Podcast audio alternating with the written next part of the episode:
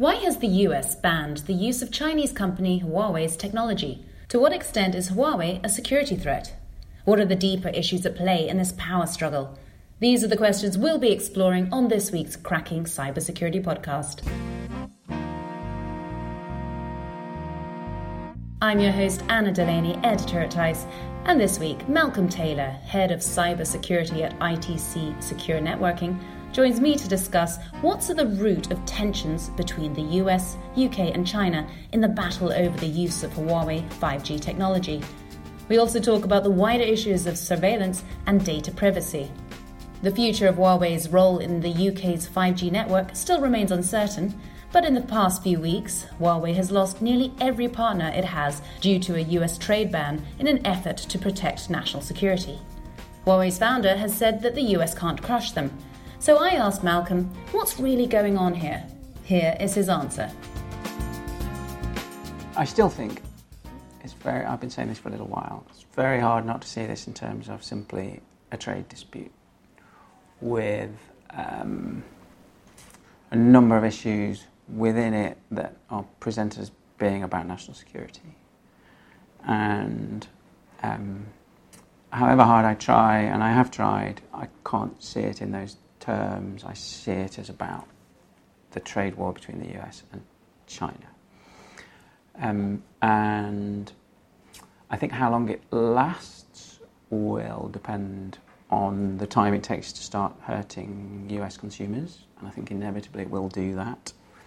And um, the speed with which the Chinese remediate the issues that it's creating for them. So Huawei is not a security threat? I, China's a hostile nation. Huawei, um, you can have a difficult philosophical debate about whether there's such a thing as a private company in China. They are all in some way related to the state, and Huawei unquestionably will be. I don't know how, but it will be. Um, and so you have to make a judgment about whether that means it presents a security risk. Um, and I, I think that's precisely what the British government have done. Um, and they have applied what our industry, the cyber industry, would say was best practice to Huawei and undertaken risk management of that whole issue because they're a Chinese company, and they have come to the conclusion that they present a risk that's manageable. So it's not to say that they're not a risk, but it, the N C S C, the British government, the cabinet, we're told via leaks, has reached the conclusion that that risk can be managed, and that, from a cybersecurity professional's point of view, is the right decision. So. Um, I'm not going to say they don't represent a risk. I'm saying they represent a risk that we can manage. Um, and I suppose contextually you have to balance that against what is the alternative to using Huawei. And Huawei is already um, prevalent within the U K's G S M mobile four G network. And to build five G on top of that, it, it, it's an adjunct, it's not a replacement. You need to maintain that capability. So unless we decide that as a nation we're going to get rid of Huawei out of our whole infrastructure, which would be a massive undertaking, um, applying risk management to it is the obvious thing to do. What's really going on here? You mentioned the trade tensions. Is it about the economy? Is it about power? What's the heart of this? Um, you might have to ask Donald Trump that. To get to the I'll real, try. I'll try. Yeah, next interview. To get to the real answer, um, and I think it's probably a combination of those things. I think China has been very clever for a long time in its foreign policy, which has been very much soft power based. The Chinese have uh, invested a lot of money in Africa, in Asia, um, and other parts of the world as well, South America included, um, and they've built infrastructure projects. They've helped governments in many different ways. They've invested um, a lot of money, and alongside that they've invested a lot of money in companies like Huawei building good, affordable technology, and those sorts of two things come together. And so now the internet backbone across large, char- large chunks of the globe is Chinese, runs on Chinese technology. And they've done that slowly, they've done that carefully, they've done that over years, and it uh, gives them, it's made them very powerful. And I think there is a genuine concern in Washington that the future global superpower is perhaps the one that runs most of the world's internet, data, telecommunications. And if you look at it like that, that's Huawei and that's China. Um, so I do think there's elements of power into it. There's elements of U S supremacy into, in it. I think there are some trade things too. U S trade deficit, deficits are historically very poor with China. Um, and uh, it does feel like um, by addressing those big sort of strategic power issues, you're also able perhaps to help American commercial entities. And what are the risks to blocking China out? What's the impact it will stir? You mentioned um, U S consumers will suffer, but how long do you give it? I think the bigger risk, I think U S consumers will suffer, um, and, and outside of tech, in other areas where tariffs have been applied, they already are suffering. U S farmers are taking a hit. U S um, consumers are paying higher prices, um, and that always happens in a trade war. Uh, technologically speaking, the Chinese, I think, will move on without the Americans and could very well become the norm for the world. So the Chinese, for Huawei, actually have had plan B, which is to replace Android, replace the operating system in case a situation like this ever arose. Um, they will accelerate that. They've said they already are accelerating it, um, and uh, they'll make that work and they'll deliver it. Uh, they've very recently, you know, other t- technology providers are getting caught up in this. Um, very recently, they're now unable to use microSD capability. Uh, the Chinese will build their own replacement for that.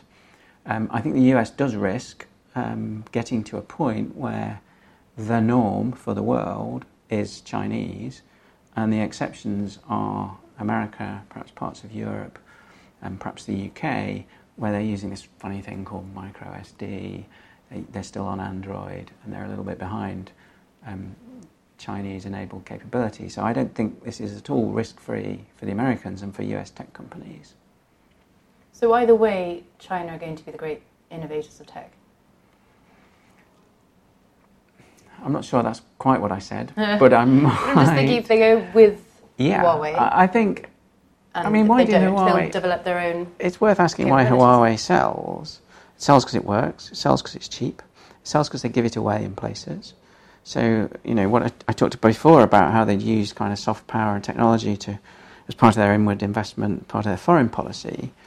Um, that has included giving it away. So for countries that can't afford to build an internet backbone, the Chinese have said, okay, well, here's a load of Huawei kit. You can you can have it, you can run it, off you go.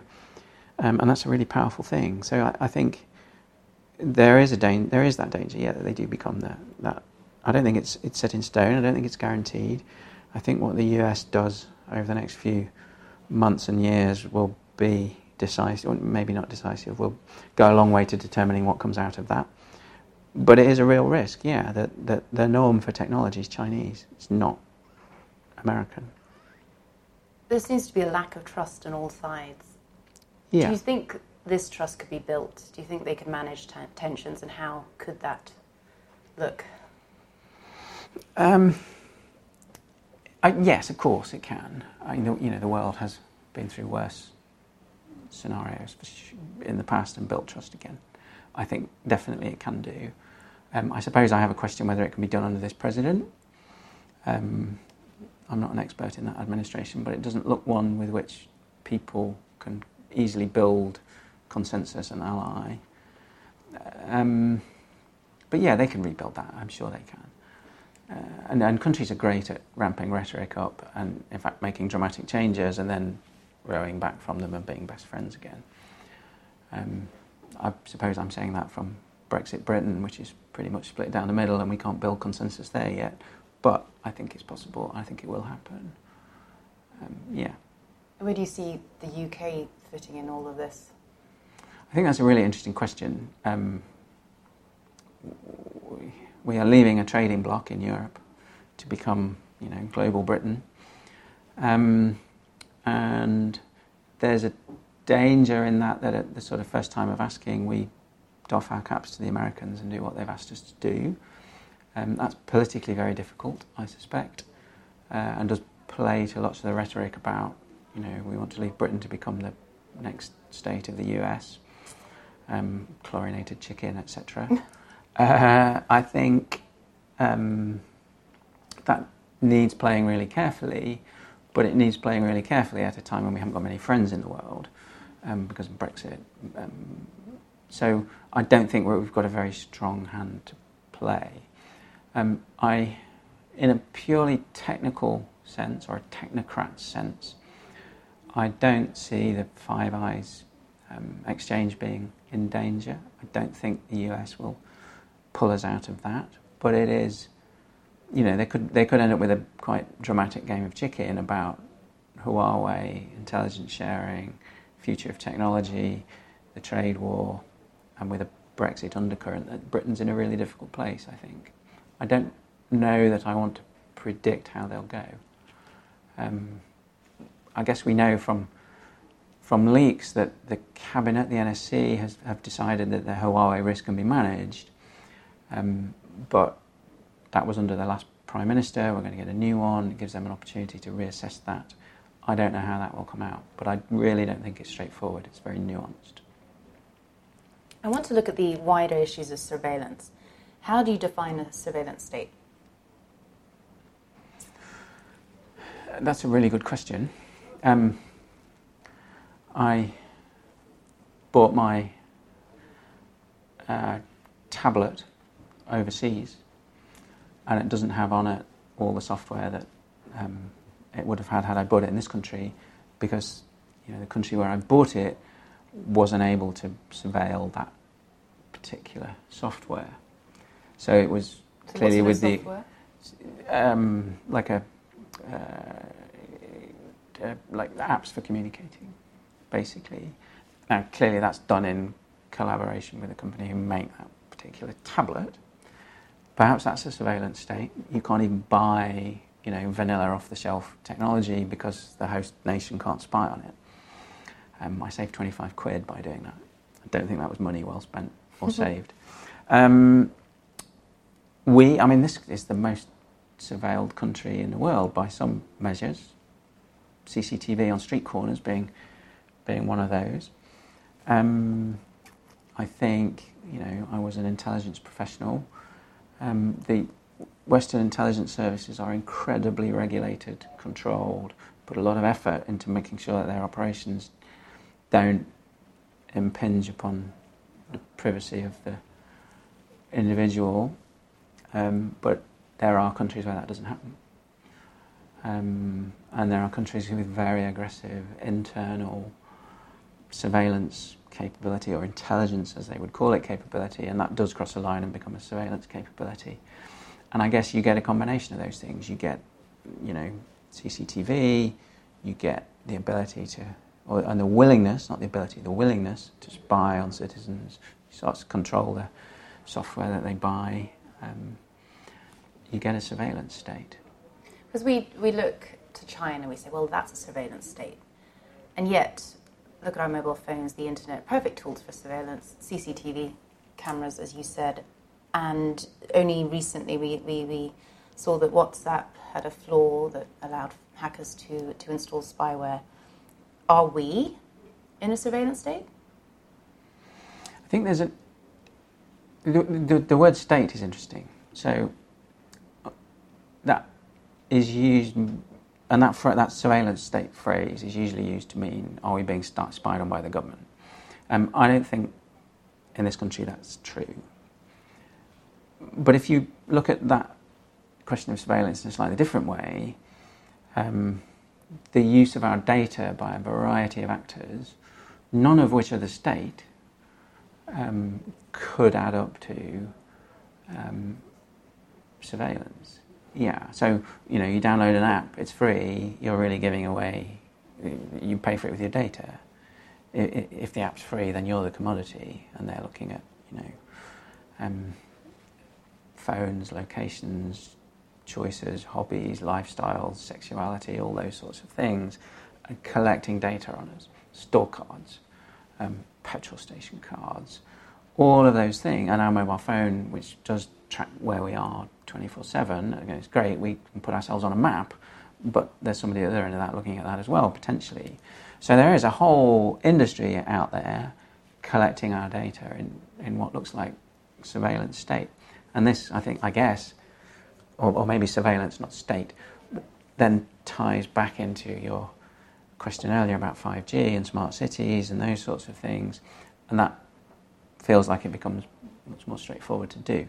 So I think the privacy lobby, I think the human rights lobby, I think, and, and, and the ignorance that, that, that we all have giving away our data need to become much more, um, almost much more an accepted part of, of society, because they're not at the moment, I don't think. They don't have the same, they're still seen as sort of slightly oddball things that, you know, people who watch B B C Two are interested in, which is, you know, they're not, they're not seen to be doing common good, when in reality we are all giving away all of our data.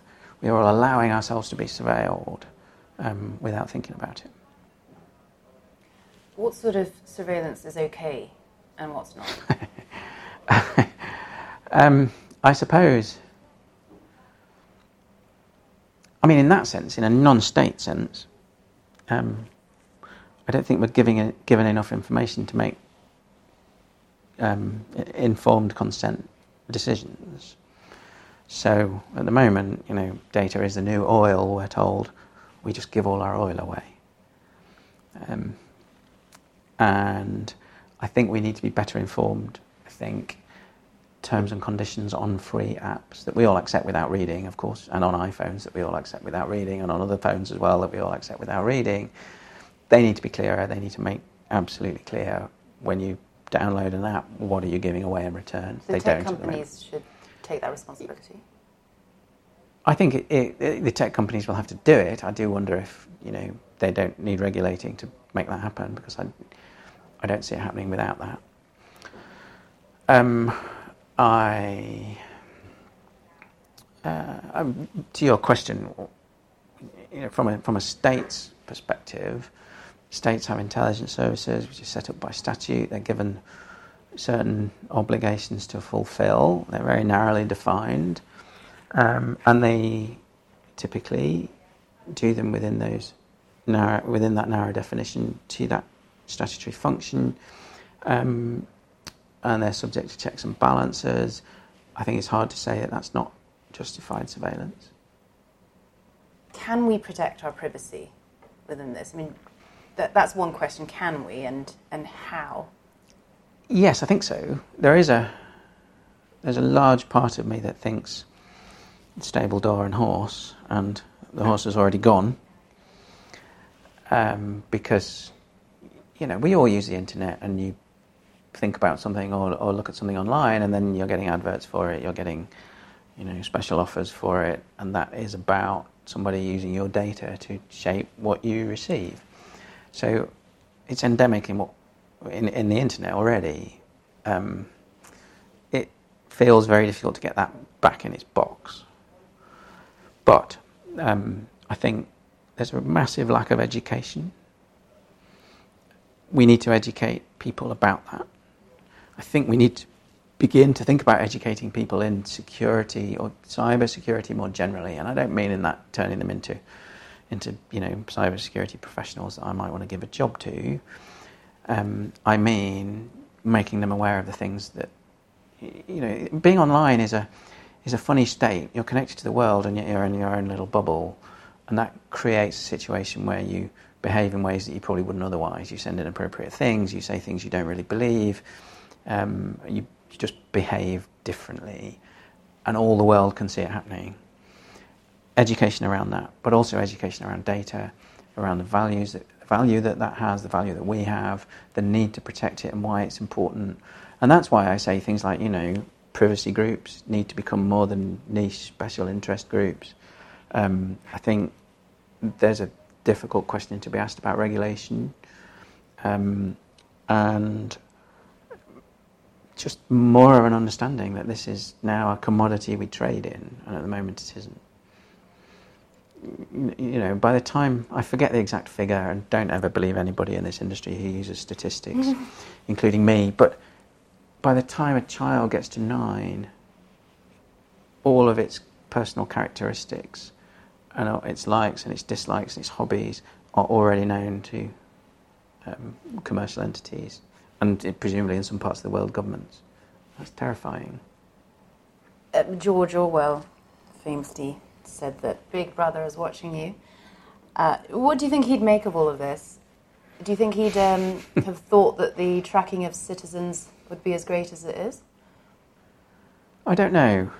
I mean, his was very much a state-led enterprise, and still I think in most of the West, I'm confident that in most of the West that doesn't happen at state level. Um, there are countries where it does happen, as we've talked about, although I seem to have refused to name them. Yes, um, still there. uh, I'm going on holiday soon, I need to be able to travel unencumbered. um, there is, you know, we are, our data is being shared widely, I think at a level even he didn't envisage, didn't imagine. And, um, but I think he'd say, you know, I told you so, almost. I guess you can have a philosophical question about where does power sit? Does it sit with, where does real power sit? Does it sit with states, or does it actually sit with big commerce? Does it, and, you know, you might put big tech companies at the top of that. Um, I'm beginning to sound like a world government conspiracy theorist, which I'm absolutely not. But um, you can, um, you know, I think he'd say I was right. Thanks to Malcolm. That's all for this week. If you liked our podcast, please do subscribe and rate our shows. You can also tweet us at TICE, that's T E I S S. We're always happy to hear from you. For now, it's bye from us. Join us next time for more Cyber Conversations.